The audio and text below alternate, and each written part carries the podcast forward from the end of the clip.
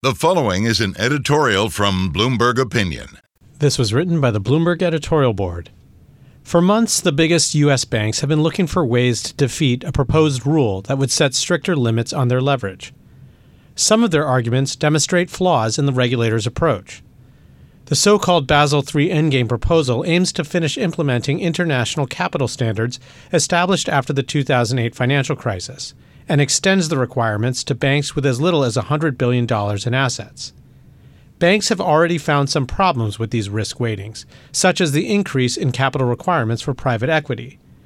The proposal also raises the amount of capital needed to fund mortgages, especially in cases where the loan is for more than 80% of the home's value the higher capital charge could lead banks to pull back on lending to low and moderate income borrowers.